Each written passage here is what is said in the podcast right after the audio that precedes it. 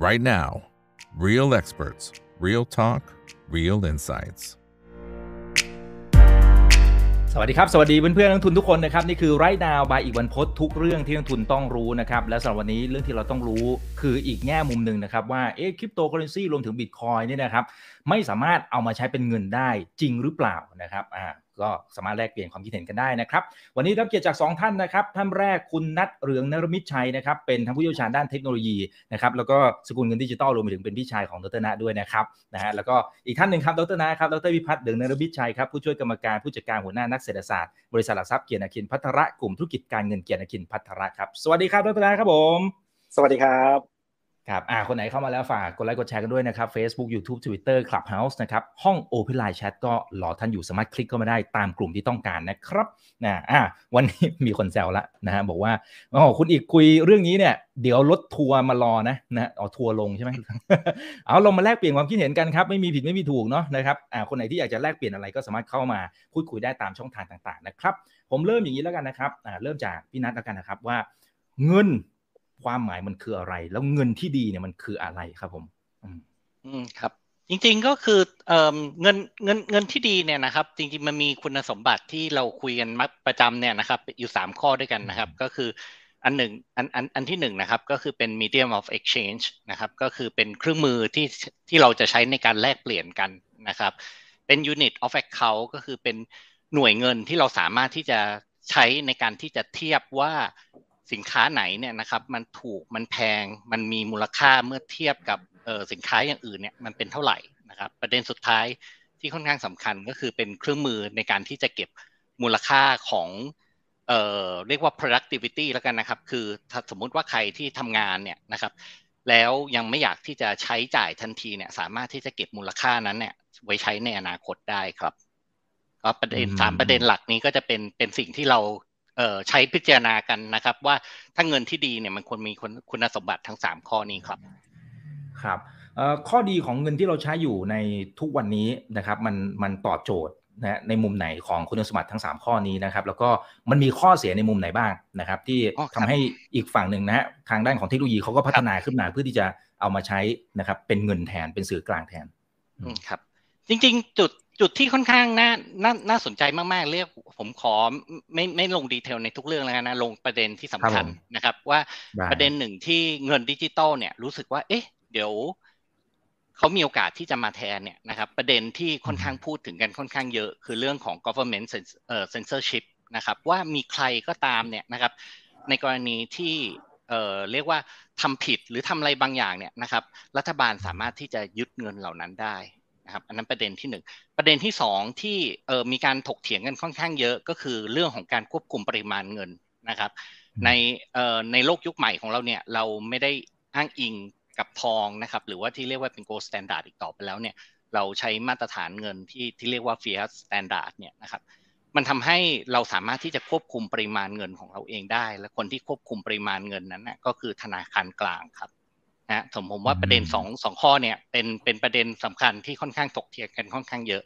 นะครับ ส่วนประเด็นเรื่องปลีกย่อยนะครับ ถ้ามุมมองในมุมมองเรื่องของเทคโนโลยีเรื่องของอะไรก็ตามเนี่ย หลาย ๆ คนเนี่ยยังคิดว่าเเงินนะครับ โดยเฉพาะเงินสดเนี่ยมีต้นทุนในการบริหารเงินค่อนข้างสูงนะครับ ไม่ว่าจะเป็นเรื่องของการบริหารสภาพคล่องนะครับการกระจายเงินสดให้ทั่วถึงนะครับ ยกอย่างอย่างเช่นตู้ ATM เอ่ยอะไรเอ่ยก็ตามเนี่ยนะครับ แล้วนอกจากนั้นเนี่ยยังมีเรื่องของต้นทุนในการที่จะพิมพ์เงินเหล่านั้นออกมาอีกด้วยนะครับซึ่งต้นทุนเหล่านี้เป็นต้นทุนที่เรียกว่าเป็นต้นทุนต่อเศรษฐกิจต่อปีเนี่ยเป็นเงินที่พอสมควรเหมือนกัน ถ้าถ้าเปลี่ยนเป็นเงินดิจิตอลแล้วเนี่ยนะครับต้นทุนเหล่านี้ควรที่จะลดลงหรืออาจจะแทบจะหายไปเลยครับ อืมครับ ซึ่งซึ่งหลายข้อมันก็ดูฟังดูก็จะ valid พอสมควรนะครับ ดรนะ แล้วทำไมคริปโต หรือแม้กระทั่งบิตคอยนะครับทำไมถึงไม่ตอบโจทย์สิ่งเหล่านี้เหรอครับ หมายถึงเอามาแทนเงินมามาใช้เป็นเงินทำไมถึงไม่ตอบโจทย์ครับผมจริงๆจริงๆอะไรก็ตามที่คนยอมรับว่ามันเป็นสื่อกลางในการแลกเปลี่ยนเนี่ยมันก็ถือว่าอาจจะเป็นตัวกลางในการแลกเปลี่ยนได้หรือทำหน้าที่เป็นเสมือนหนึ่งในเงินได้ใช่ไหมครับ แต่ว่า argument หลายอันเนี่ยก็คืออาจจะมีคนตั้งถามว่า แล้วเนี้ยเงินที่เป็นคริปโตเคอร์เรนซีหรือบิตคอยน์ยกยกตัวอย่างบิตคอยน์เนี่ยจะสามารถจะทดแทนเงินที่เราใช้กันอยู่ทุกวันนี้ทั้งระบบได้ไหม อันนี้ก็เป็นอีก อีกตอนเอ็กซ์ไซส์หนึ่งนะครับ เพราะเพราะไม่งั้นเนี่ยคนก็จะบอกว่า โอ้ผมก็รับของคนอื่นจ่ายมา ผมก็ให้แลกเปลี่ยนกันงั้นก็ถือว่าเป็นเงินแล้วก็พิสูจน์แล้วดิว่าบิตคอยน์ใช้เป็นเงินได้อะไรเงี้ยแต่ว่าผมคิดว่าหลายคนตั้งคำถามเลยไปไกลกว่านั้นอีกว่าบิตคอยน์หรือคริปโตเคอร์เรนซีเนี่ยจะนำมาเสมือนหนึ่งเป็นสกุลเงินที่ใช้ในระบบเศรษฐกิจทั้งอันเนี่ยได้หรือไม่ใช่ไหมครับอันนี้ก็จะเป็นอีกคำถามหนึ่งเหมือนกันนะครับ ซึ่งซึ่งอย่างเมื่อกี้ที่ที่ที่ที่คุยนะครับบทบาทของเงิน 3 ข้อเนี่ยนะครับก็คือการเป็น สื่อกลางในการแลกเปลี่ยนนะครับ อันนี้พูดง่ายๆเลยคือถ้าเกิดทั้งสองคำทั้งสองทั้งสองฝ่ายเนี่ยยินดีที่จะรับสินค้าหรือรับเงินด้วยกันเนี่ยมันก็จะกลายเป็นสื่อกลางในการแลกเปลี่ยนได้อย่างไรก็เดียวกันจะให้บิตคอยน์ในในในระบบที่เรารู้จักกันในทุกวันนี้นะครับมา performเป็นเงินหลักเนี่ยก็ยังมีข้อจำกัดอยู่หลายข้อใช่ไหมครับจำนวน transaction ที่สามารถ process ได้ข้อจำกัดในเรื่องของ scalability decentralization แล้วก็ security เนี่ยไม่สามารถที่จะ achieve พร้อม ๆ กันได้ อันนี้ก็เป็นข้อจำกัดใช่ไหมครับการทำหน้าที่เป็น unit แล้วเขาเนี่ยนะผมคิดว่าคริปโตเคอเรนซีหรือบิตคอยก็มีข้อจำกัดเหมือนกันด้วยความที่มันยังมีความผันผวนมีความโบรทายกันอยู่ค่อนข้างมากเลยนะครับ แล้วก็สมมุติว่าเราลองลองนึกภาพว่าถ้าเกิดเราจะบิตคอยไปซื้อปลาท่องโขเนี่ยนะครับก่อนทอดเนี่ยจะตั้งราคาหนึ่งนะครับ ทอดเสร็จราคาอาจจะเปลี่ยนไปแล้วเนี่ยนะครับ เราก็จะนึกไม่ค่อยออกเหมือนกันว่าเอ๊ะสรุปแล้วเนี่ยเราเราถ้ามันมีความผันผวนอย่างเงี้ยนะครับมันก็จะเป็นเหมือนเงินของประเทศที่มี hyperinflation หรือมี hyperdeflation ก็คือ สามารถที่จะผกผันไปได้เรื่อยๆนะครับงั้นในการวางแผนการทำธุรกิจการทำอะไรต่างๆเนี่ยก็ก็จะค่อนข้างค่อนข้างทำทำทำทำได้ยากนะครับ แล้วก็สุดท้ายเรื่องของ store of value เนี่ยมันก็จะมีข้อจำกัดเหมือนกันว่าด้วยความที่ demand มันเปลี่ยนไปเรื่อยๆ คนอาจจะมีความต้องการอะไรต่างๆเนี่ยมูลค่าเปลี่ยนไปเนี่ยการรักษามูลค่าของตัวมันเองเนี่ยทำได้จริงหรือไม่ในระยะยาวนี้ก็ยังเป็นคำถามอยู่นะครับเพราะฉะนั้นสิ่งที่อาจจะตั้งคำถามก็คือโอเค มันเป็นตัวกลางในการแลกเปลี่ยนได้คนยอมรับกัน แต่มันสามารถที่จะ perform เงินหลักในในในในระบบเศรษฐกิจได้หรือไม่ อันนั้นผมว่าก็จะเป็นคำถามหนึ่งเหมือนกันครับ อืมอืมครับผมอ่ามีบางคนแซวเข้ามาบอกว่าเพิ่งทราบว่าทั้งสองท่านเป็นพี่น้องกันนะครับ โอเคนะครับ โอเคได้ฮะอ่าคนไหนที่เข้ามาแล้วฝากกดไลค์กดแชร์กันด้วยนะครับ มีบางคนก็บอกว่า1บิตคอยน์เท่ากับ1บิตคอยน์อีกคนนึงก็มาแซวกันเอง บอกว่า1บิตคอยน์เท่ากับ1ฮอตดอก เหรอฮะโอ้ยฮอตดอกแพงนะนะครับ ตอนนี้รู้สึกว่ารู้สึกว่าบิตคอยน์เดี๋ยวนะฮะรู้สึกถ้าวินาทีปัจจุบันเลยนะครับผมอ่านี่ขึ้นมาประมาณ 2.3%นะครับอยู่ที่ประมาณ 20,088 เหรียญนะครับผมอ่าวันนี้วันนี้เป็นสีเขียวนะครับบวกขึ้นมาได้นะครับอ่าแล้วก็โอ้อันนี้กลายเป็นแซวกันเองแล้วนะครับว่าหนึ่งอ่าหนึ่งบิตคอยเท่ากับเท่านั้นเท่านี้นะครับแซวกันเองละนะฮะคนไหนที่อยากจะแลกเปลี่ยนความคิดเห็นอะไรก็พิมพ์เข้ามาได้เลยเนี่ยมีบางคน 1 บาทเท่ากับ 1 บาทอ่าแซวกันเองละนะครับ โอเคนะครับเออแต่แต่ทีนี้ทีนี้ดรนะมันมันเป็นเหมือนกับที่พี่นัทบอกเมื่อสักครู่นี้แหละครับว่า บางคนเขาบอกว่าอ้าวก็ในอย่างในทุกวันนี้เราจะเห็นภาพชัดเลยตั้งแต่วิกฤตโควิด -19 โห แต่ละประเทศเนี่ยปั๊มเงินออกมาเท่าไหร่เนี่ยมันควบคุมปริมาณเงินได้แบบมหาศาลมากๆเลยนะครับ จะลดหมายถึงว่าจะลดก็ได้จะเพิ่มก็ได้ มันแล้วแต่คนแค่ไม่กี่คนเองอะในการที่จะตัดสินนะครับไอ้อย่างนี้มันไม่แฟร์หรือเปล่าอ่าบางคนอาจจะมี argument ลักษณะแบบนั้น แล้วกลายเป็นว่ามันทำให้ การเงินเนี่ยมันไปกระจุกตัวอยู่แค่ไม่กี่คน แล้วคนก็วิ่งเข้าหาไอ้คนกลุ่มเนี้ยเพื่อผลประโยชน์อะไรก็ตามตามมาอ่าเขาเขาอาจจะ argument แบบนี้นะฮะใช่ครับจริงๆผมต้องยอมรับก่อนนะครับว่ามันคงไม่มีเงินแบบไหนที่มันสมบูรณ์แบบหรือว่ามันเป็นเอ่อเอ่อหรือว่าเป็นธนาคารกลางไหนที่ที่สมบูรณ์แบบนะครับ แล้วก็มีข้อข้อข้อเสียข้อได้แน่ๆอยู่แล้ว ทีนี้มันก็อาจจะต้องมาชั่งน้ำหนักกันนะครับ หลายหลายคนเวลาพูดถึงคริปโตเคอเรนซีเนี่ยมักจะย้อนกลับไปว่าเอ้ยจำได้ไหมสมัยเราใช้เงินที่เป็นมาตรฐานทองคำมีทองคำหนุนหลังเงินครบร้อยเปอร์เซ็นต์เนี่ยนะครับคนไม่สามารถที่จะพิมพ์เงินได้ใช่ไหมครับระบบแบบนั้นดีกว่าดีกว่าระบบที่เป็นสิ่งที่เราเรียกว่าเป็น fiat currency ก็คือธนาคารกลางเนี่ยเหมือนสร้างเงินขึ้นมาเอง แล้วก็มีความสามารถในการควบคุมปริมาณเงินนะครับ แต่ก็ต้องจะจะบอกจริงๆนะครับว่าเวลาที่เราไปอิงอะไรกับ ที่มันมีปริมาณที่จำกัดนะครับอย่างเช่นหลายๆคนอ้างถึงทองคำหรืออ้างถึงบิตคอยน์หรืออ้างถึงคริปโตเคอเรนซีเนี่ยนะครับข้อข้อเสียของมันที่สำคัญเนี่ยก็คือ เราจะไม่มี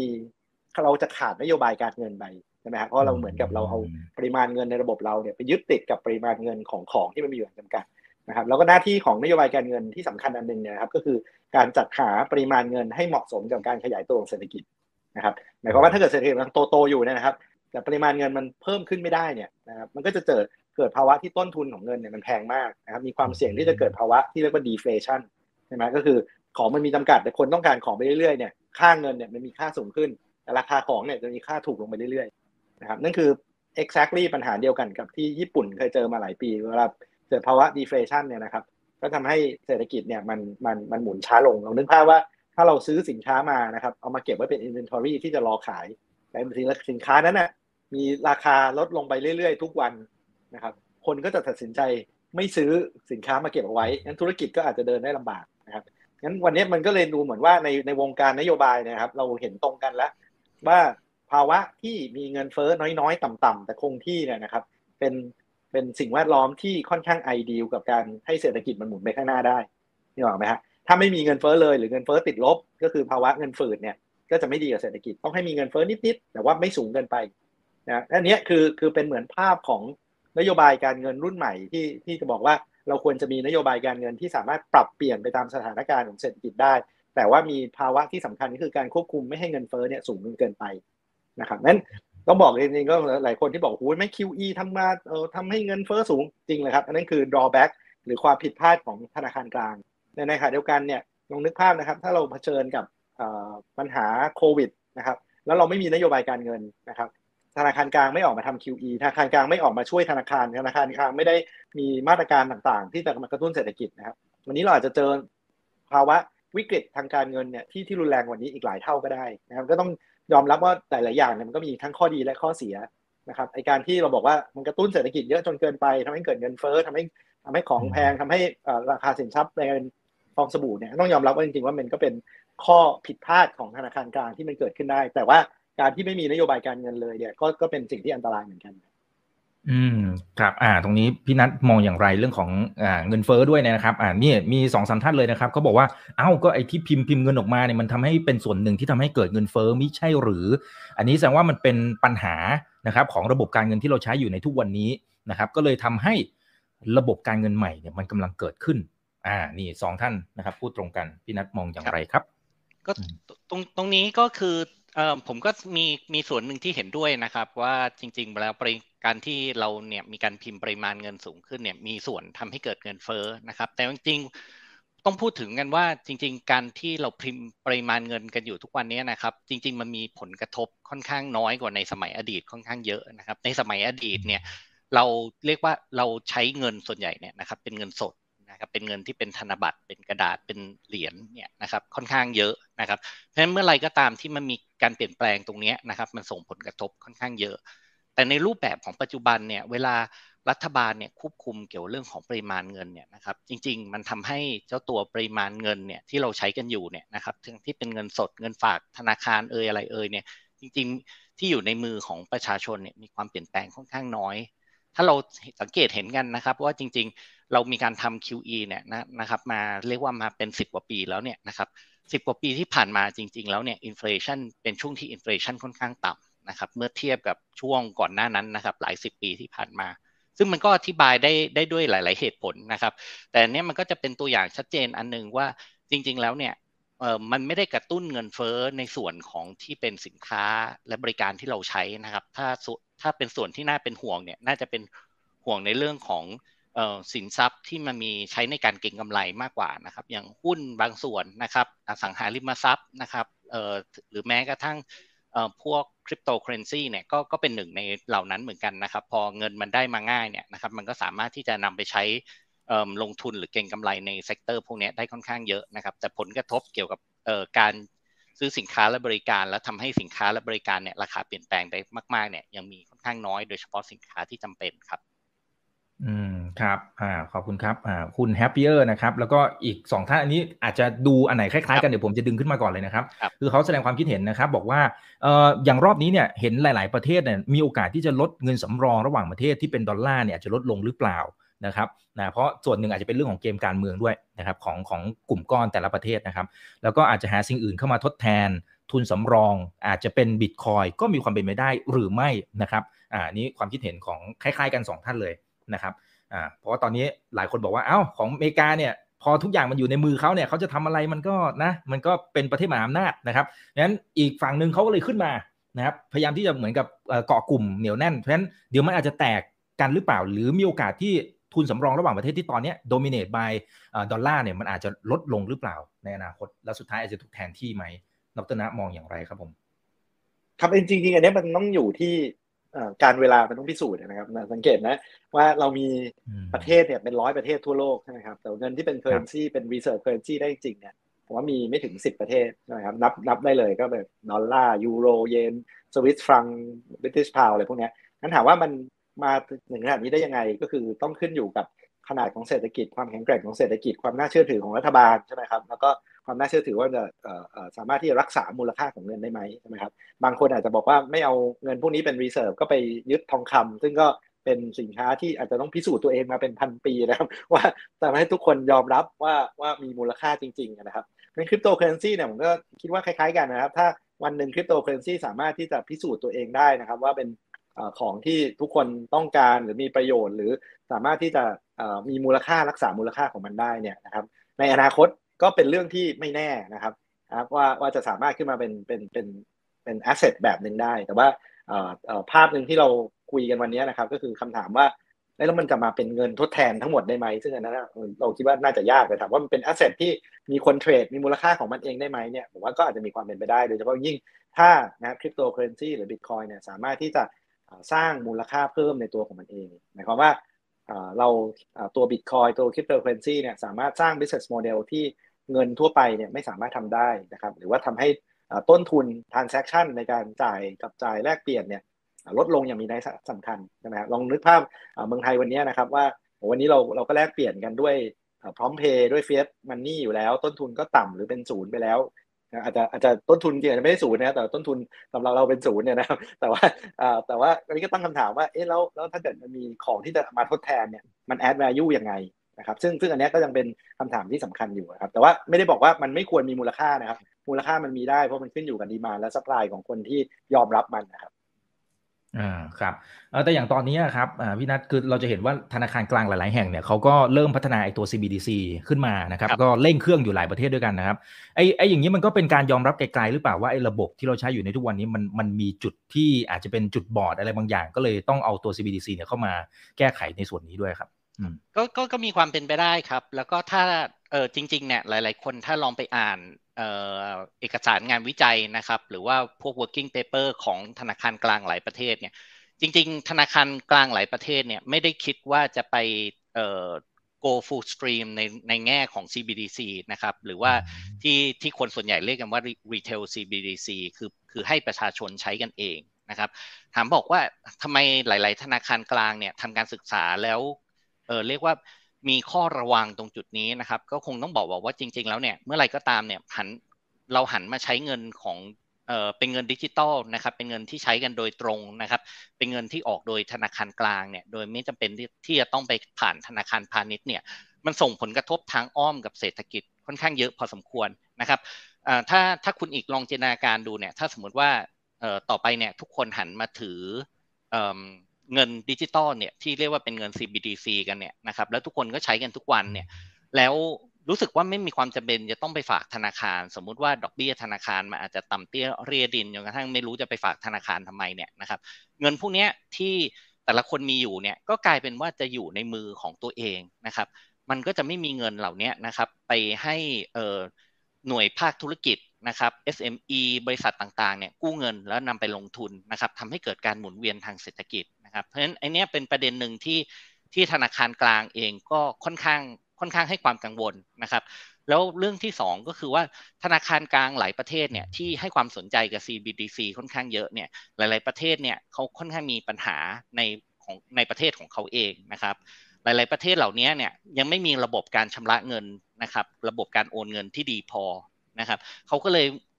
มุ่งเน้นว่า เอ๊ะ ถ้าสมมติว่าจะต้องเปลี่ยนกันมาทั้งทีเนี่ยนะครับ อาจจะต้องมีคนกลางคนหนึ่งทำให้เกิดขึ้นนะครับ ถ้าเป็นสังถ้าเป็นประเทศที่มีระบบธนาคารที่มันมีธนาคารอยู่จำนวนมากเนี่ย โอกาสที่เขาจะสามารถทำระบบการชำระเงินกลาง แล้วบังคับให้ทุกคนมาใช้เนี่ยอาจจะทำได้ค่อนข้างยากนะครับ การออก CBDC อาจจะตอบโจทย์มากกว่า แต่ถ้าสมมุติว่าเรามามองดูในบริบทของไทยเราเนี่ยนะครับด้วยความที่ว่าเรามีพร้อมเพย์อยู่ในทุกวันนี้เนี่ยเรียกว่า จริงๆแล้วเนี่ยต้นทุนการชำระเงินเนี่ยของเราค่อนข้างต่ำมากนะครับ แล้วก็มีประสิทธิภาพค่อนข้างสูงเลยทีเดียวนะครับ เรียกว่าดีกว่าประเทศอื่นค่อนข้างมาก ประเทศธนาคาร World Bank เนี่ยนะครับก็ยังให้ความชื่นชมกับประเทศไทยเหมือนกันว่ามีระบบการชำระเงินที่ค่อนข้างดีพอสมควรเลยครับ อืมครับผมอ่าขอบคุณครับอ่าทักทายหนึ่งพันท่านนะครับ ยังไงฝากกดไลค์กดแชร์กันด้วยเนาะ YouTube อย่าลืม subscribe นะครับ โอเค ตอนนี้คอมเมนต์ต้องบอกว่าระเบิดฮะระเบิดมากๆ ใจเย็นนะเพื่อนๆนะครับใจเย็นนะครับอ่าเดี๋ยวผมจะค่อยๆถามให้นะครับนะฮะอ่าโอเคนะครับบางคนเขาก็แซวกันเองนะครับอ่าทีนี้ทีนี้มันมีมันมีอยู่สองสามคอมเมนต์นะครับที่เขาบอกว่าอยากให้ผมเนี่ยดึง ดึงตัวกราฟแต่คงหาไม่ทันนะ เพราะเขาพิมพ์มาตอนนี้เดี๋ยวนี้เลยที่ที่เหมือนมันจะเป็นเหมือนกับ Google ที่เราพิมพ์เข้าไปปั๊บเราจะมันจะขึ้นมาเลยครับว่าเงินดอลลาร์เมื่อก่อนเนี่ยโอ้มูลค่ามันสูงมหาศาลนะครับไอตอนเนี้ยมันซื้ออะไรแทบไม่ได้คือมันดิ่งลงอะถ้าใครใครเคยเห็นกราฟมันก็จะเป็นภาพแบบนั้นใช่ไหมครับก็คือความหมายก็คือว่าเหมือนกับพอเขาพิมพ์เงินมาเรื่อยๆนู่นนี่มีเงินเฟ้อต่างๆ มูลค่าการจ่ายใช้สอย 1 ดอลลาร์เนี่ยมันกลับน้อยลงไปเรื่อยๆ เขาบอกให้คุณอีกไปหามาเดี๋ยวนี้ นะผมหาไม่ทันนะขอโทษขอขออภัยด้วยนะ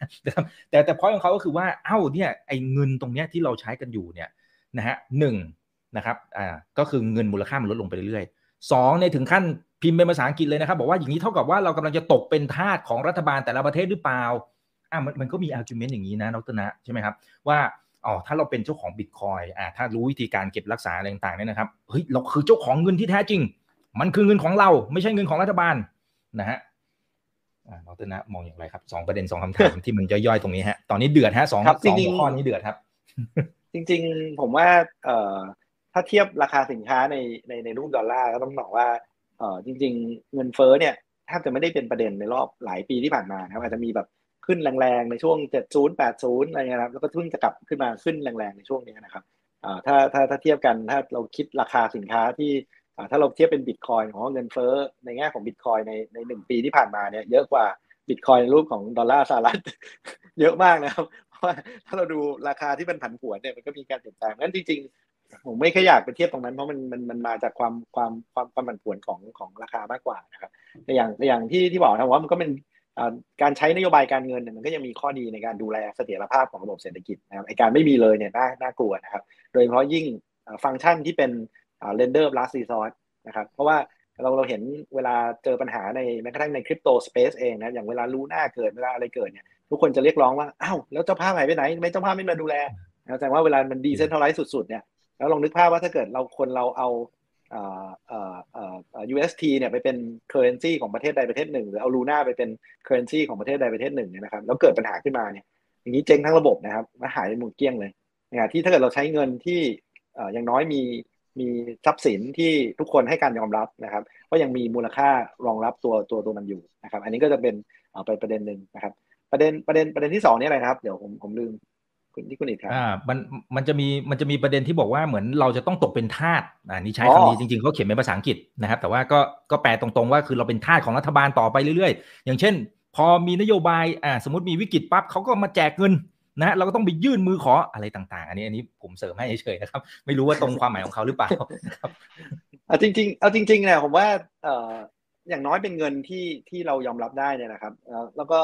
ทรัพย์สินของปกตินะครับใน financial transaction ถ้าเกิดเราดูเนี่ยครับสินทรัพย์ของใครก็ตามเนี่ยมักจะเป็น liability ของใครสักคนเหมือนกันนะครับ เช่นเราเราจะถืออะไรเราถือเงินเราถือหุ้นเราถือบอลหรือถืออะไร ถ้าถ้าคนไม่ได้ถือเงินสดนะครับ ถ้าเกิดใครจะทั้งชีวิตจะถือ asset เป็นเงินสดอย่างเดียว เราจะถือเป็นบิตคอยน์อย่างเดียวเนี่ยก็เป็นก็เป็นภาพภาพหนึ่งนะครับ แต่ว่าถ้าเราดูในแง่ของการลงทุนทั่วไปเนี่ยนะครับ ฝั่งเคลมของคนที่ถือเป็น asset เนี่ยก็มักจะเป็น claim on someone นะครับงั้นจะบอกว่าโหเราเป็นทาสตลอดเนี่ยก็อาจจะไม่ใช่นะครับแล้วก็ถ้าเกิดมองว่าในแง่ของนโยบายนะครับ ถ้าเกิดเราไม่อยากรับเราก็ไม่ต้องรับก็ได้นะครับเพราะว่าแต่จริงเอาเอาเอาเอาเอาซีเรียสเนี่ยผมว่าในแง่ของภาพว่าเราเป็นทาสไหมเนี่ยนะครับ มันก็ขึ้นอยู่กับว่า มีคนตีมูลค่าว่าของที่เราถืออยู่อะมันมีมูลค่าจริงหรือเปล่าครับใช่ไหมฮะอย่างเช่น ถ้าเกิดเงินดอลลาร์ที่เราถืออยู่เนี่ยมีคนรับอยู่เสมอเนี่ยนะครับมันก็เป็น asset ของเราได้ได้ได้ได้ได้อยู่เสมอครับอาจจะไม่ได้มองว่าเป็นทาสอย่างเงี้ยครับครับอ่าโอเค เมื่อกี้จริงๆพี่นัทส่งรูปมาแล้วนะครับ แต่ว่าเอ่อมันต้องมีกระบวนการเล็กน้อยนะฮะเดี๋ยวผมขอเวลาอีกประมาณสองนาทีครับผมอันเดี๋ยวสลับเดี๋ยว ครับเดี๋ยวเดี๋ยวตรงนี้ผมผมอาจจะขอเสริมนิดนึงนะครับ ว่าจริงๆไอ้กระบวนการที่ที่ว่าเป็นธาตุเนี่ยมันเป็นธาตุจริงหรือเปล่านะครับ จริงๆ ถ้าเรามองกับย้อนกลับไปเนี่ยนะครับ ถ้าเราถามกันว่าเงินที่เราใช้กันอยู่เนี่ยมันคืออะไรเนี่ยจริง ๆ แล้วเนี่ยเราอาจจะมองในอีกมุมมองหนึ่งได้ ว่าจริง ๆ แล้วเงินเนี่ยมันเป็นเหมือนกึ่งกึ่งหนี้สินที่รัฐบาลเนี่ยมีอยู่กับเรานะครับ แล้วเวลาเวลาที่รัฐบาลเนี่ยนะครับ ทำงานไปเรื่อยๆนะครับมีการใช้จ่ายเงินงบประมาณ มีการใช้อะไรพวกนี้นะครับรายได้ที่เขาได้มาก็คือเป็นรายได้ภาษีนะครับตรงส่วนนี้จริง ๆ แล้วเนี่ยเงินมันก็วนกันไปวนกันมาอย่างนี้อยู่แล้วนะครับจะถามบอกว่าใครเป็นทาสใครอันนี้ก็แล้วแต่จะคิดนะครับคนกลุ่มคนที่ถือคริปโตเนี่ยนะครับก็อาจจะมีมุมมองบอกว่าจริง ๆ แล้วการทำลักษณะแบบนี้นะครับมันเป็นการที่ว่าเออเรียกว่า ถ้ารัฐบาลเนี่ยนะครับอยากที่จะแก้ไขปัญหาการใช้จ่ายของตัวเอง ถ้าตัวเองเนี่ยไม่มีวินัยทางการคลังเนี่ยก็สามารถที่จะเรียกว่า inflate away นะครับก็คือทำให้เกิดเงินเฟ้อนะครับทำให้ไอ้เจ้ามูลค่านี้เนี่ยที่ตัวเองมีอยู่เนี่ยนะครับดูเหมือนลดลงนะครับแล้วก็สามารถที่จะเรียกว่า operate กันต่อไปได้เรื่อยๆนะครับซึ่งอันเนี้ยก็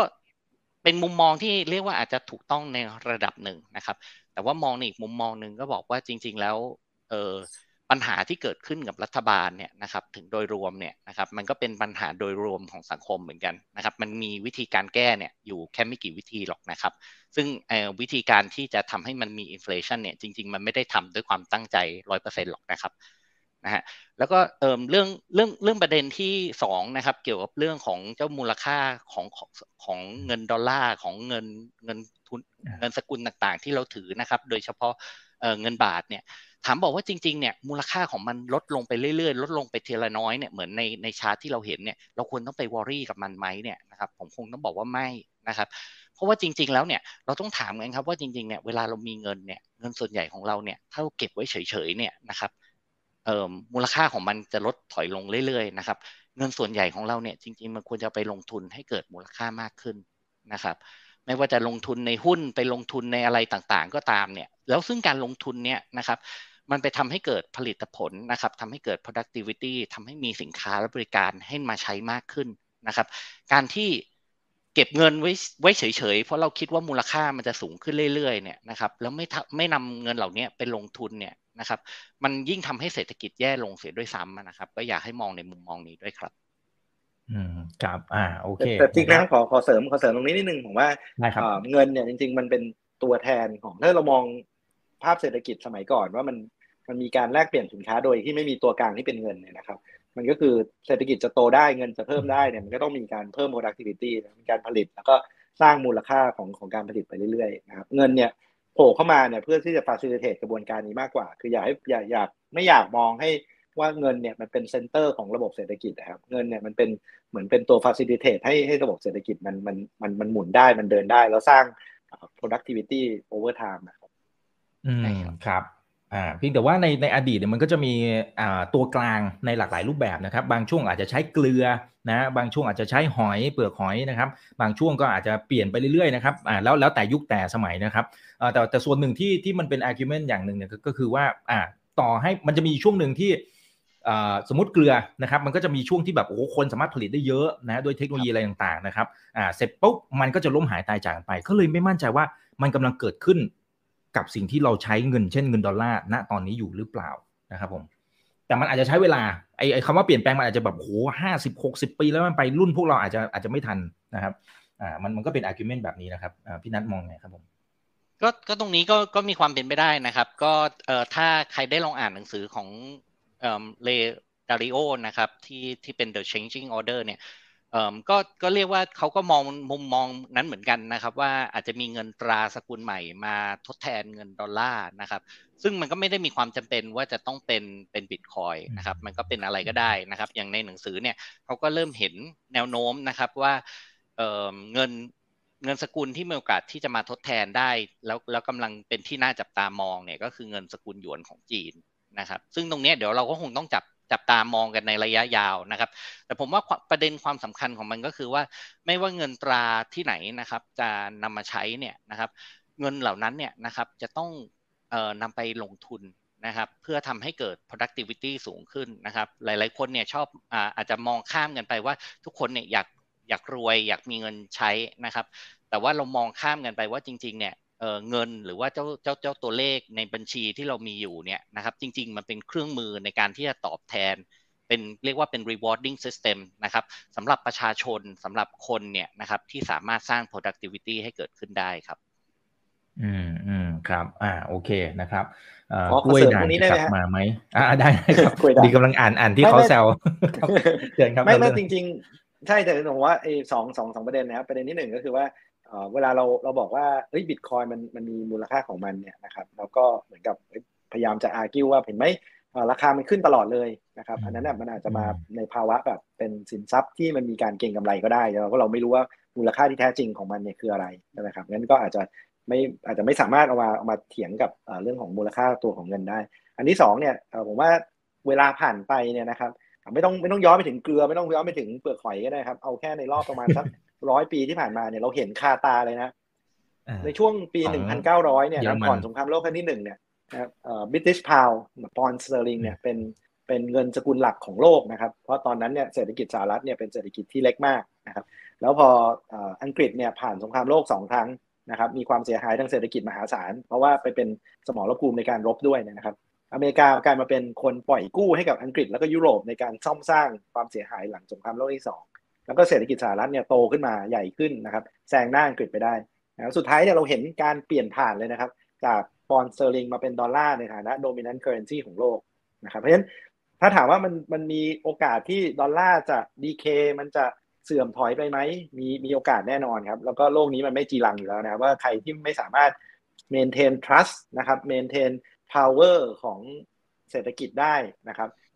เนี่ยอันเนี้ยมันมันมันสามารถที่จะ decay ได้อยู่แล้ว บิตคอยน์ก็แปลว่าเป็น contender คนหนึ่งได้นะครับ ที่จะสามารถมาเป็น reserve currency ได้นะครับ แต่ว่าด้วยสถานะปัจจุบันเนี่ยผมว่าค่อนข้างยากที่จะกลายมาเป็นเงินสกุลหลักที่ใช้กันในระบบเศรษฐกิจนะครับ อันนี้คือน่าจะเป็น main argument หลัก แต่ว่าจะถามว่าอุ้นมูลค่าในอนาคตบิตคอยน์จะขึ้นจะลงอันนี้ผมว่าเถียงกันได้ตลอดนะครับแล้วแต่คนจะเชื่อแล้วครับ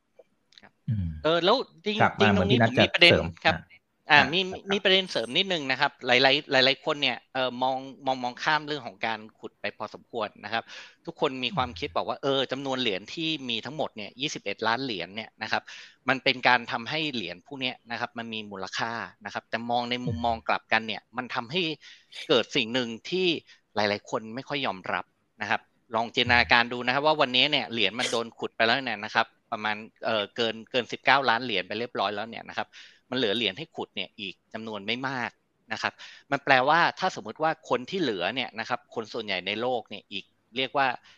ห้าหกพันเจ็ดพันล้านคนเนี่ยนะครับอยากที่จะเข้ามาถือบิตคอยเนี่ยกลายเป็นว่าเขาต้องจำเป็นที่จะต้องไปซื้อบิตคอยเนี่ยนะครับมาจากคนอื่นนะครับแล้วมีความเป็นไปได้ว่าถ้าไปซื้อแล้วเนี่ยไปซื้อในราคาที่แพงขึ้นเรื่อยๆนะครับเพราะว่าปริมาณเนี่ยมันมีจำกัด แล้วมันก็มีไม่เพียงพอสำหรับคนทุกคน นะครับแล้วนอกจากนั้นเนี่ยมันมีเหรียญจำนวนหนึ่งที่มันอาจจะหายสูญหายไปเรียบร้อยแล้วนะครับ บางคนอาจจะลืม password ลืมลืม Public Key ลืมลืม private key อะไรพวกนี้นะครับ ซึ่งตรงนี้มันก็เลยทำให้เอ่อ supply ที่มันมีเหลือเนี่ยยิ่งยิ่งมีน้อยลงไปใหญ่นะครับ ถ้าทุกคนเข้ามาซื้อเนี่ยแน่นอนที่สุดครับ ราคามันต้องสูงขึ้นเรื่อยๆ แต่การที่ราคาสูงขึ้นเรื่อยๆเนี่ยถึงจุดหนึ่งครับแล้วก็เป็นคนส่วนใหญ่ด้วยเนี่ยเขาก็จะไม่ยอมรับครับ เพราะเห็นว่ามันไม่แฟร์เขามีความรู้สึกว่า เอ๊ะ ทำไมเขาเข้ามาทีหลังนะครับทำไมเขาจำเป็นที่จะต้องซื้อเหรียญเหล่านี้นะครับในราคาที่สูงกว่า ทั้งที่มันเป็นเพียงแค่เครื่องมือในการที่จะใช้แลกเปลี่ยนกันเท่านั้นเองครับ อืมอืมครับอ่าโอเคนะครับ อ่า เดี๋ยวผมขอดูคอมเมนต์หน่อยนะครับคุยกันเองก็มีนะครับ ใจเย็นๆนะครับผมนะฮะอันนี้มันก็เป็น argument นะครับ ซึ่งมันมีได้หลากหลายมุมมองนะครับอ่าแล้วก็ฟังความคิดเห็นกันนะครับ อย่าเพิ่งเถียงกันเองนะใน comment เนี่ยใจเย็นๆนะครับ ผมดูแล้วก็แหมเห็นแล้วเป็นห่วงเหมือนกันนะครับโอเคนะครับทีนี้ทีนี้สิ่งสิ่งที่ดรนะแล้วก็ทีม KP KKP Research เขียนนะครับ บอกว่าในทางทฤษฎีเนี่ยถ้าหากว่าทุกคนยอมรับที่ที่ดรนะพูดไปตั้งแต่ตอนต้นด้วย ถ้าทุกคนยอมรับนะครับว่าให้บิตคอยน์เป็นสื่อกลางในการแลกเปลี่ยน ก็จะมีความเป็นไปได้ที่ความผันผวนมันอาจจะลดลงอ่านี้ก็ก็เข้าใจได้เพราะถ้าทุกคนมาใช้กันหมดนะครับแล้วก็สามารถทำหน้าที่เป็นเครื่องรักษามูลค่า store value ได้นะครับ แล้วก็จะทำให้เศรษฐกิจเข้าสู่จุดดุลยภาพที่มีบิตคอยน์เป็นสื่อกลางในการแลกเปลี่ยนนะครับทีนี้เราเราเริ่มเห็นในบางประเทศ เช่นเอลซาวาดอร์แล้วก็หลาย ๆประเทศเนี่ยก็กำลังอยู่ในการที่พิจารณานะครับว่าจะมีการใช้ตัวบิตคอยเป็นเทนเดอร์ลีก a ลเทนเดอร์หรือเปล่านะครับไอ้ตรงเนี้ยมันคือเส้นทางที่จะนำไปสู่การที่เหมือนกับว่าคนจำนวนนึงแหละ แล้วจะเป็นจำนวนที่เยอะมากขึ้นเรื่อยๆ ที่จะให้การยอมรับตัวบิตคอยและในท้ายที่สุดมันถึงมันจะถึงจุดที่ในทางทฤษฎีที่ KKB Research เขียนไว้หรือเปล่า หรือไม่น่าจะเป็นไปได้ครับดรน้ำมองไงครับ ไม่คือคือคือเอ่อที่ที่ที่บอกเมื่อกี้นะครับคือจริงๆถึงจุดหนึ่งถ้าคนมาใช้จริง ๆ มันอาจจะช่วยลดข้อจำกัดในแง่ของการเป็นเงินสกุลหลักของเศรษฐกิจได้นะครับ แต่ว่ามันอาจจะไม่ได้โซฟทุกทุกทุกปัญหานะครับ แล้วก็ประเด็นปัญหาสำคัญของบิตคอยเองเนี่ยก็อย่างที่ว่าคือต้นทุนในการ ทำหน้าที่ทำ transaction เนี่ยมันสูงมากนะครับอย่างที่เราพอทราบกันนะครับจำนวน transaction ต่อวินาทีปัจจุบันเอาเอาบิตคอยอย่างเดียวเนี่ยนะครับก็มีข้อจำกัดอยู่ค่อนข้างเยอะนะครับทำได้น้อยกว่า transaction ที่เราทำบนพร้อมเพย์หลายเท่านะครับแล้วต้นทุนอาจจะสูงกว่าหลายเท่าเหมือนกันนะครับงั้นยิ่งคนใช้เยอะเนี่ยนะครับพลังงานหรือต้นทุนที่จะเอาไป process เนี่ยมันก็จะค่อนข้างแพงเหมือนกันอันนี้ก็จะเป็นข้อข้อ ข้อจำกัดที่สำคัญนะครับ แล้วก็มันอาจจะแพงกว่าการการการการใช้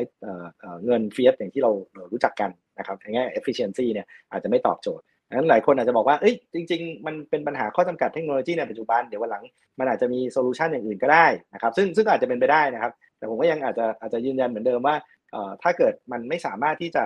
ทำในสิ่งที่ fiat currency เราทำในปัจจุบันได้ ในต้นทุนที่ถูกกว่า หรือสร้าง business model ที่มันดีกว่ามี value added เกิดขึ้นเนี่ย บทบาทของมันก็ไม่ค่อยชัดเจนว่ามันจะสามารถมามามาทำตัวเป็นเป็นเป็นเป็นเงินสกุลหลักของเศรษฐกิจได้ครับ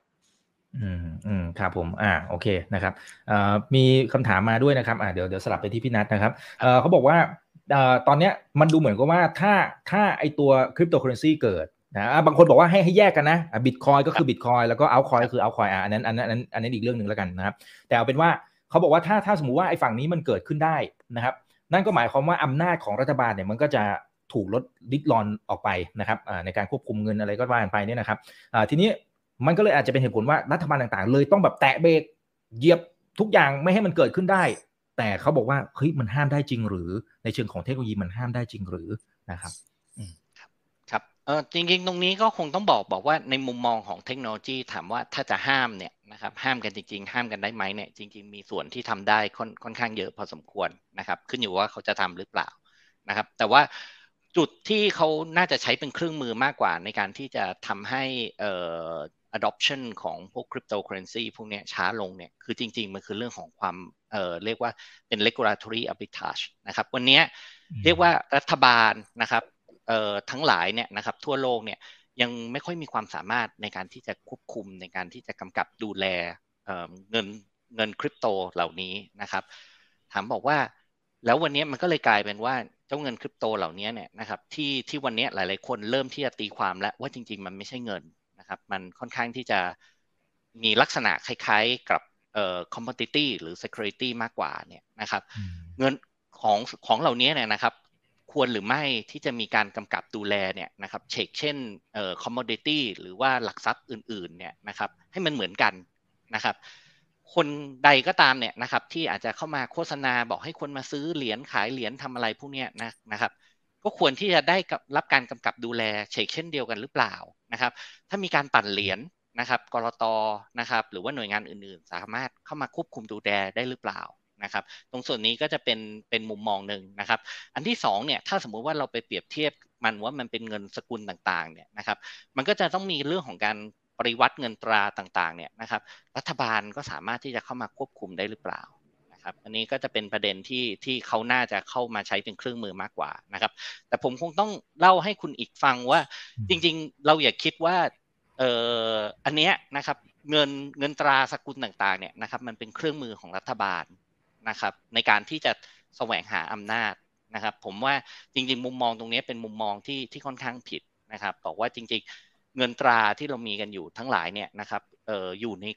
ความควบคุมและดูแลของธนาคารกลางนะครับ เพื่อที่จะบริหาร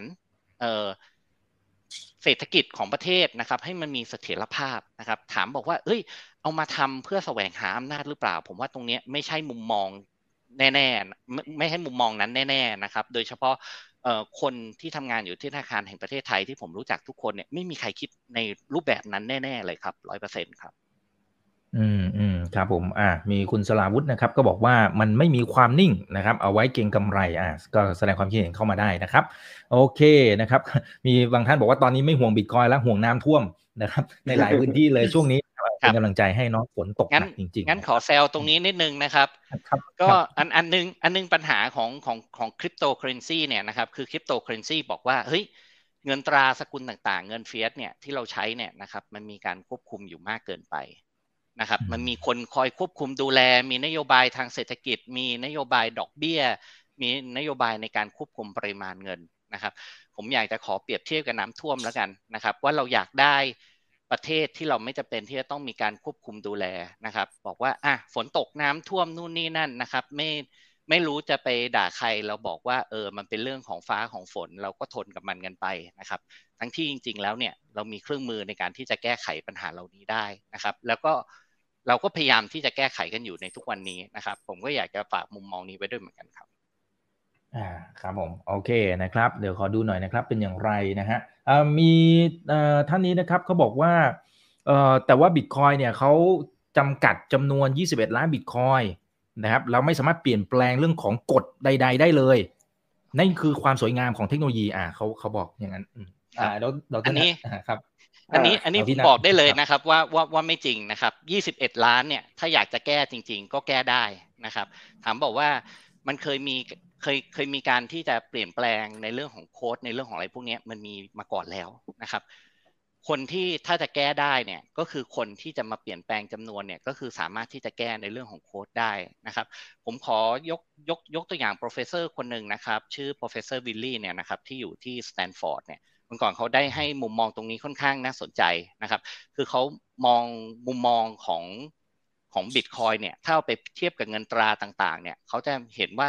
ถ้ามันถ้าเราเปรียบเทียบว่าจริง ๆ แล้วมันมีเรื่องของการควบคุมของรัฐนะครับ มันจะมีคนหนึ่งเนี่ยนะครับมาควบคุมการใช้กฎหมายนะครับ ลักษณะนี้ก็จะเป็นเหมือนรัฐบาลที่มีกฎหมายอยู่แล้วนะครับ หรือว่าศาลต่างๆก็เนี่ยนะครับที่มีกฎหมายต่างๆอยู่แล้ว ก็บังคับใช้กฎหมายไปตามนั้นนะครับ แล้ว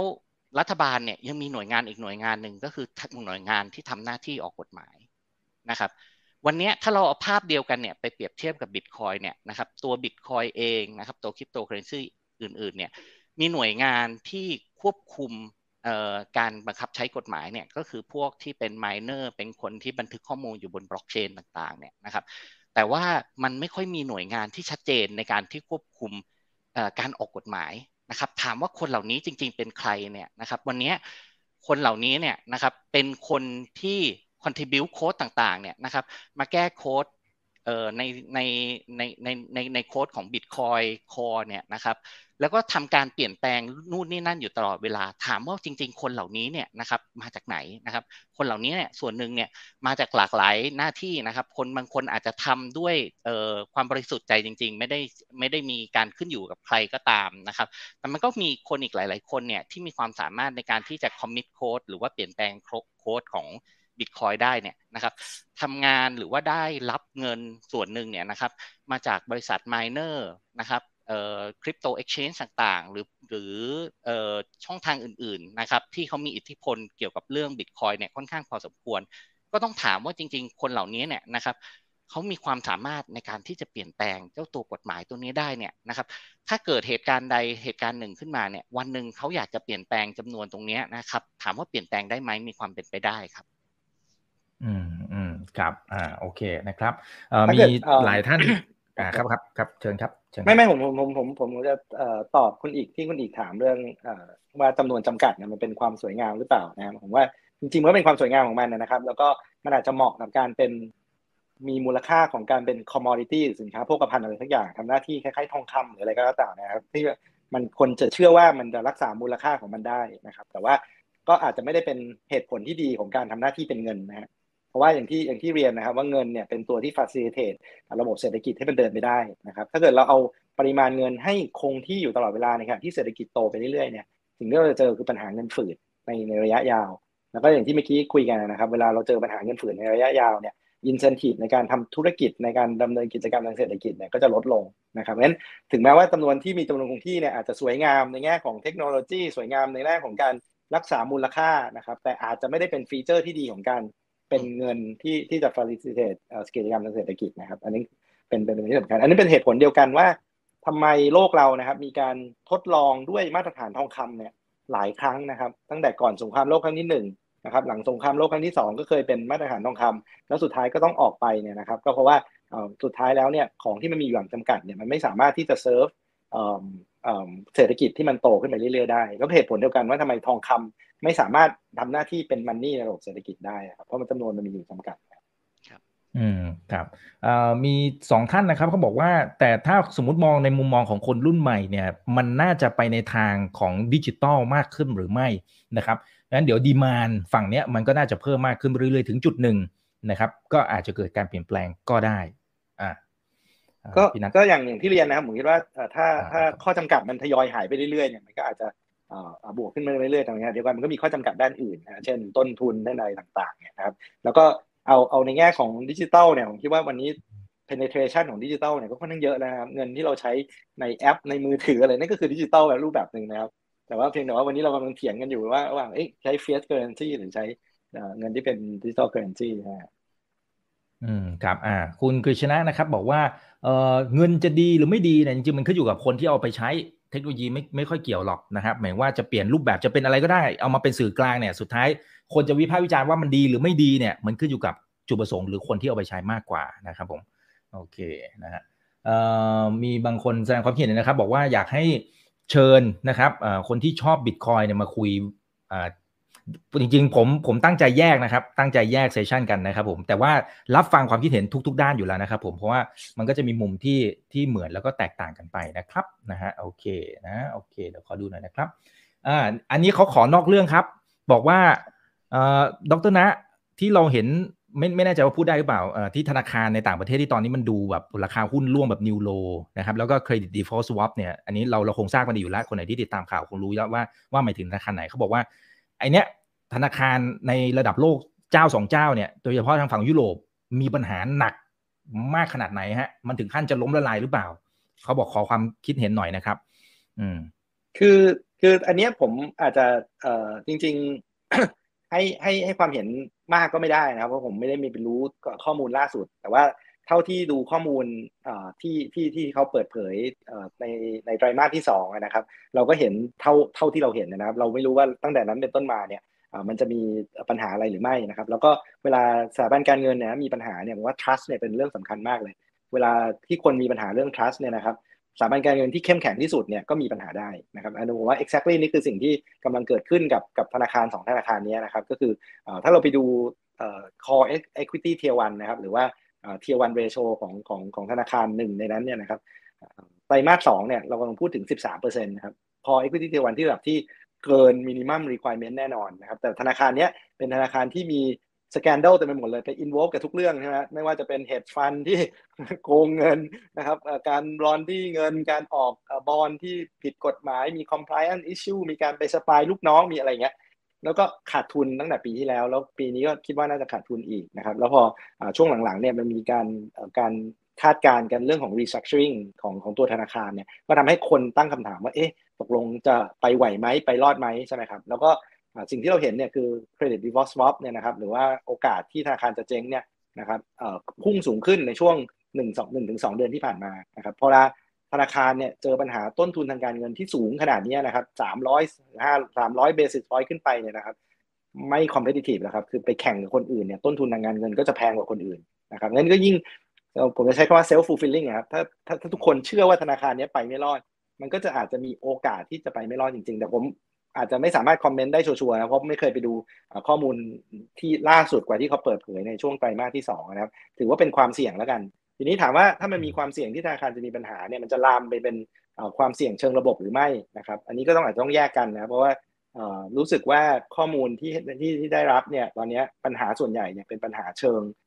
ตัวธนาคารเองนะครับ ยังยังไม่ได้ลามไปถึงระบบนะครับงั้นก็แล้วก็ธนาคารทุกวันนี้นะครับเอ่อ regulator ธนาคารกลางเนี่ย ก็เข้ามาดูแลค่อนข้างดีนะครับแต่ว่าถ้าเกิดมีปัญหาเนี่ยผมเชื่อว่าต้องช่วยเต็มที่นะครับ คงจะไม่เหมือนสมัย Bear Stearns Lehman ที่ปล่อยให้ล้มนะครับ อันนี้ก็อาจจะย้อนกลับมาคือเป็น beauty ของการมีธนาคารที่ทำหน้าที่เป็น lender of last resort นะครับ คือเข้าไปช่วยเหลือก่อนที่จะพังไปก่อนนะครับ อันนี้ก็ต้องอันนี้ก็ต้องต้องต้องต้องมี trust ในในในในตัวธนาคารกลางด้วยเหมือนกันนะครับครับอ่าโอเคนะครับอ่าคุณวายโซนบอกว่าเฟดนะครับ ตอนนี้ลดความร้อนแรง นะฮะมีการใช้มาตรการ QT นะครับแล้วก็มีการขึ้นอัตราดอกเบี้ยด้วยนะครับมันมีผลกระทบอย่างไรต่อทางฝั่งของคริปโตเคอเรนซีครับผมครับก็จริงๆเอ่ออันอันประเด็นหนึ่งที่หลาย ๆ คนเนี่ยนะครับเอ่อยังยังยังไม่ได้มุมมองหนึ่งแล้วผมก็เห็นจากทาง Twitter แล้วเป็นมุมมองที่น่าสนใจ คือเขาก็เล่าให้ฟังนะครับ บอกว่าจริงๆเอ่อคริปโตเคอเรนซีเนี่ยยังไม่เคยเจอ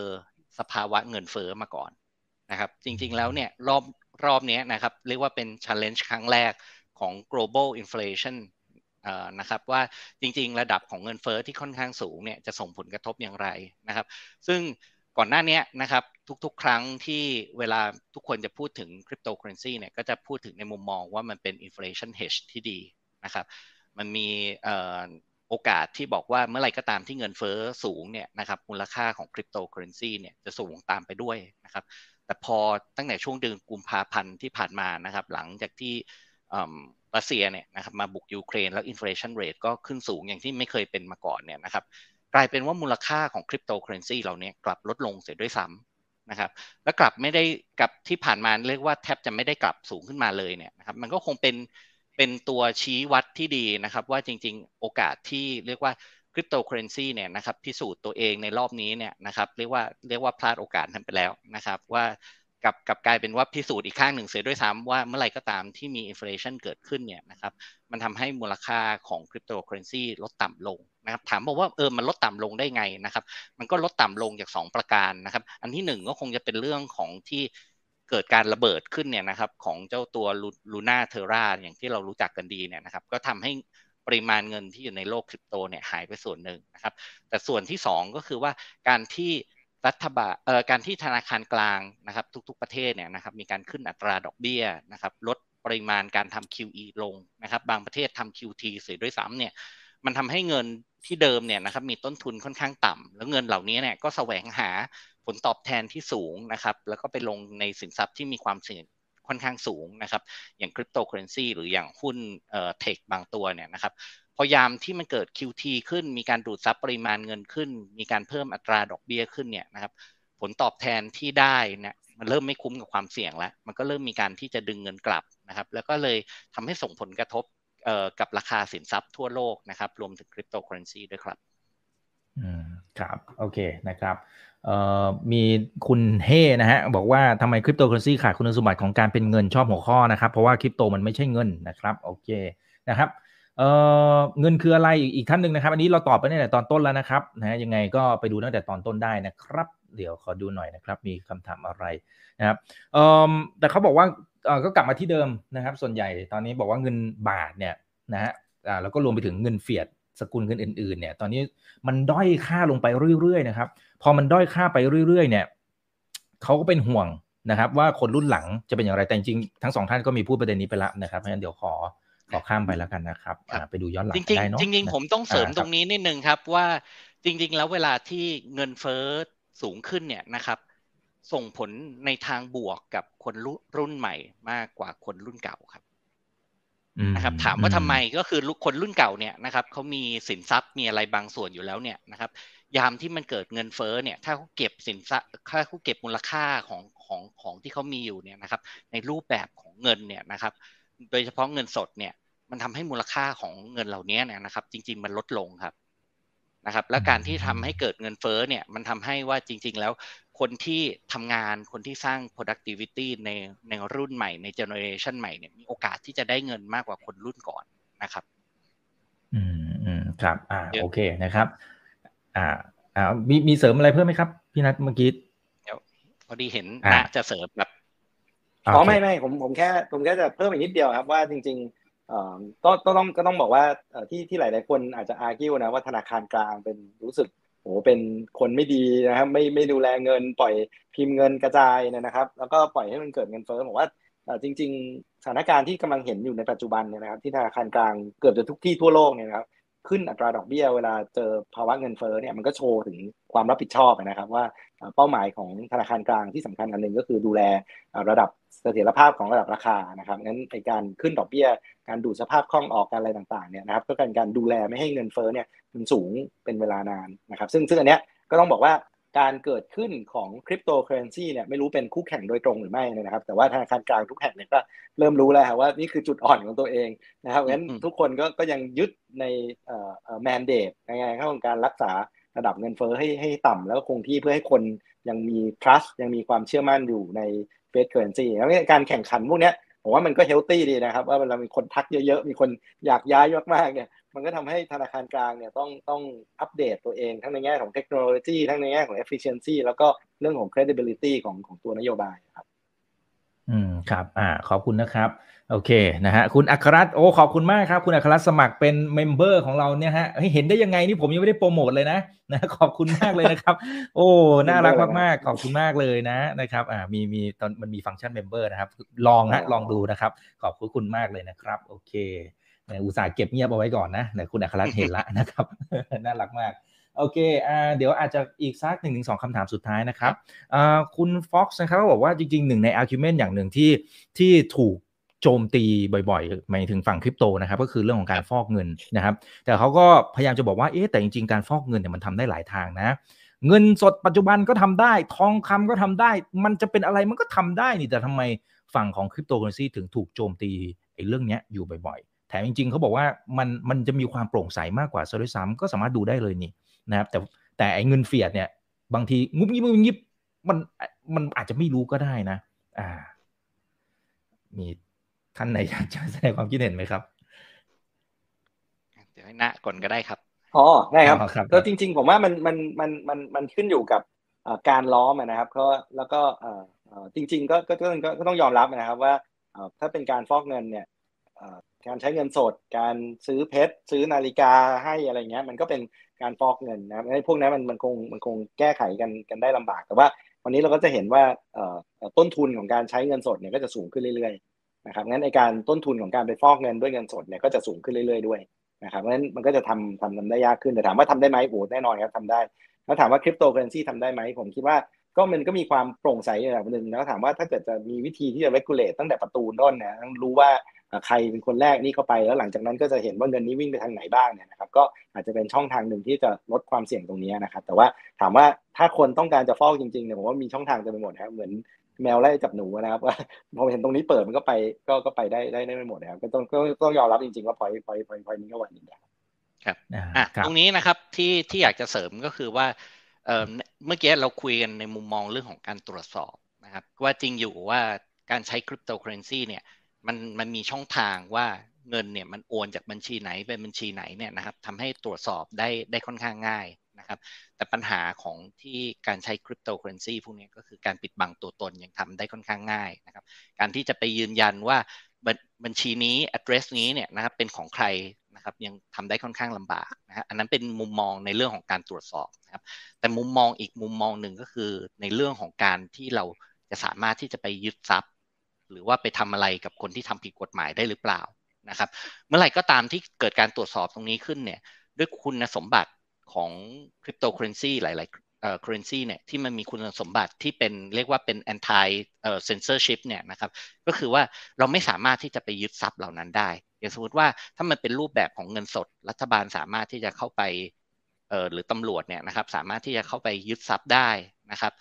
เอ่อถ้าอยู่ในฝากธนาคารก็สามารถที่จะไปยึดบัญชี ไปอายัดบัญชีไปทำอะไรได้เนี่ยนะครับในรูปแบบของคริปโตยังทำได้ค่อนข้างยาก นะครับ ซึ่งตอนนี้เนี่ยในหลาย ๆประเทศก็บอกว่าเฮ้ยยึดได้ยึดไม่ได้ไม่รู้แหละ เดี๋ยวเขาออกกฎหมายมาทำตรงนี้ก่อน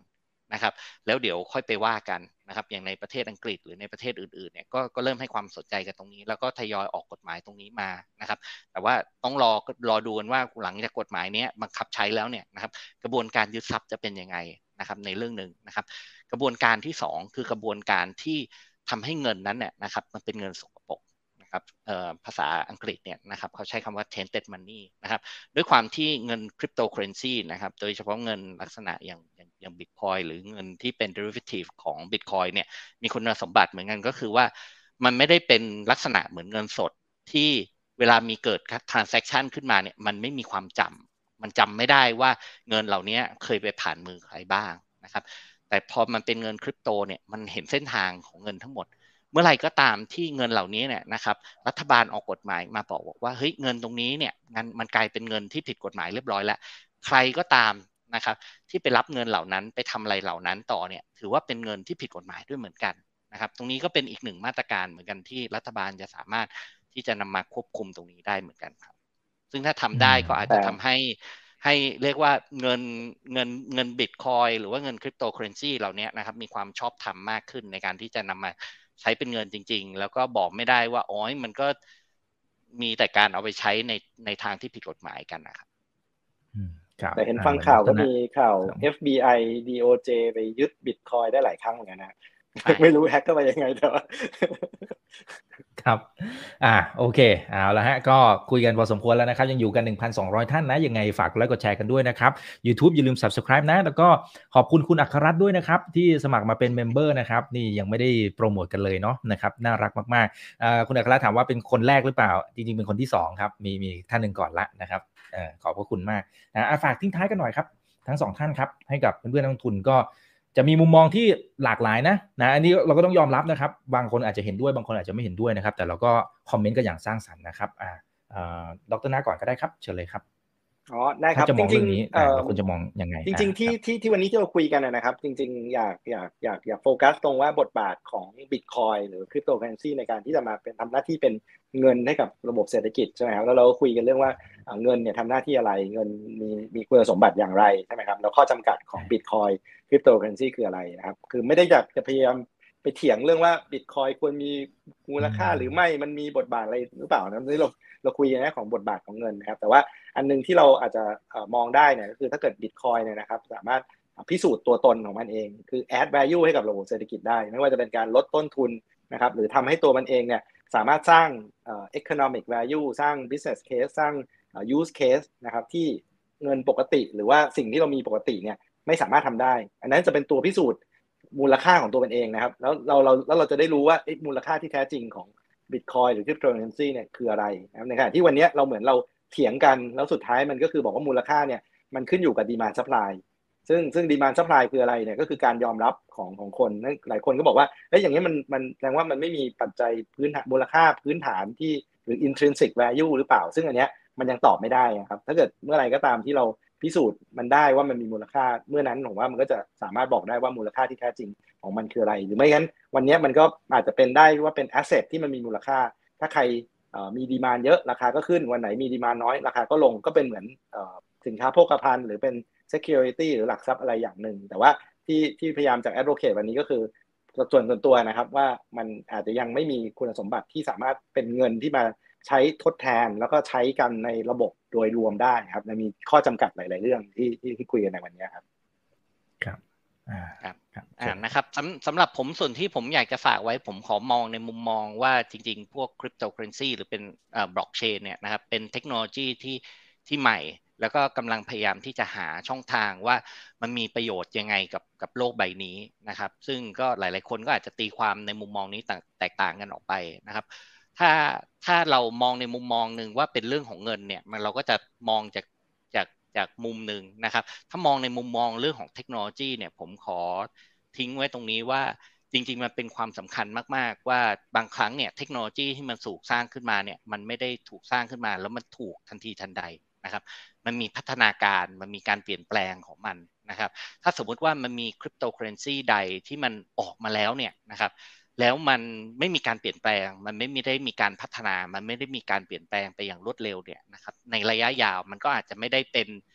เอ่อไม่ได้มีโอกาสเป็นเทคโนโลยีที่มาแทนที่นะครับ มันอาจจะโดนแทนที่ด้วยเงินสกุลอื่นนะครับ ด้วยคริปโตเคอร์เรนซีอื่น ก็ค่อนข้างเป็นไปได้นะครับ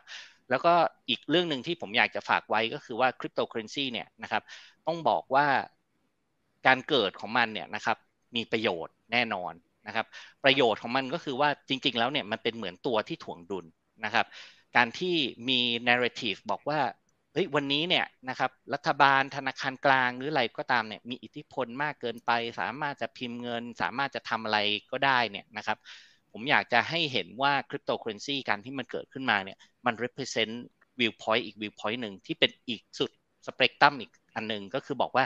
รัฐบาลไม่ควรควบคุม รัฐบาลไม่ควรทำอะไรเนี่ยนะครับ จริง ๆ ภาพที่เราอยากที่จะจบกันอยู่เนี่ยมันอาจจะอยู่ตรงกลางฮะการที่มันมีคริปโตเคอเรนซีเนี่ยมันมาช่วยดึงเราให้มันกลับไปหาจุดที่ว่าตรงกลางมันควรจะอยู่ตรงไหนนะครับ แล้วนอกจากนั้นเนี่ย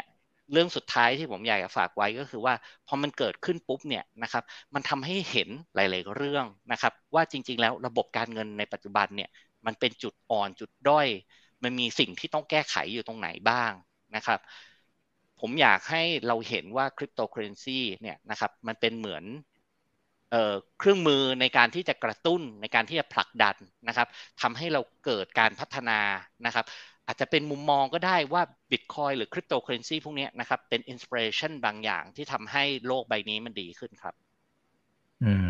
ครับผมอ่าขอบพระคุณนะครับ ขอบพระคุณทั้งสองท่านด้วยนะครับ คุณบัณฑิตบอกว่าดีนะครับ ได้มี session แบบนี้มีความคิดเห็นที่แตกต่างกันนะครับ จะได้มาเทียบเคียงน้ำหนักในการลงทุนนะครับอ่าอันนี้ก็ก็เป็นจุดประสงค์ด้วยนะครับนะฮะแล้วก็อยากให้ทุกทุกท่านนะครับ ก็ไปชั่งน้ำหนักกันต่อไปคิดกันต่อนะครับ ว่าเป็นอย่างไรแล้วก็ศึกษานะเพิ่มเติมในแบบของตัวเองด้วยนะครับ เพราะว่าถ้าเราไปถามคุณปู่รัฟเฟดนะก็อาจจะเห็นมุมนึงนะครับ ไปถามอีกท่านหนึ่งก็อาจจะได้อีกมุมนึงนะครับ แต่เราก็เอาข้อมูลเหล่านี้มาสังเคราะห์มาวิเคราะห์ นะครับเป็นในรูปแบบของเราเองนะครับ วันนี้ขอบพระคุณทั้งสองท่านมากๆเลยนะครับครับ ขอบคุณครับครับ ส่วนครั้งหน้าจะเป็นเรื่องไหนอย่างไร เดี๋ยวรอติดตามนะครับ นี่คือไรนาบายอีกบรรพททุกเรื่องที่นักทุนต้องรู้นะครับ วันนี้สวัสดีครับ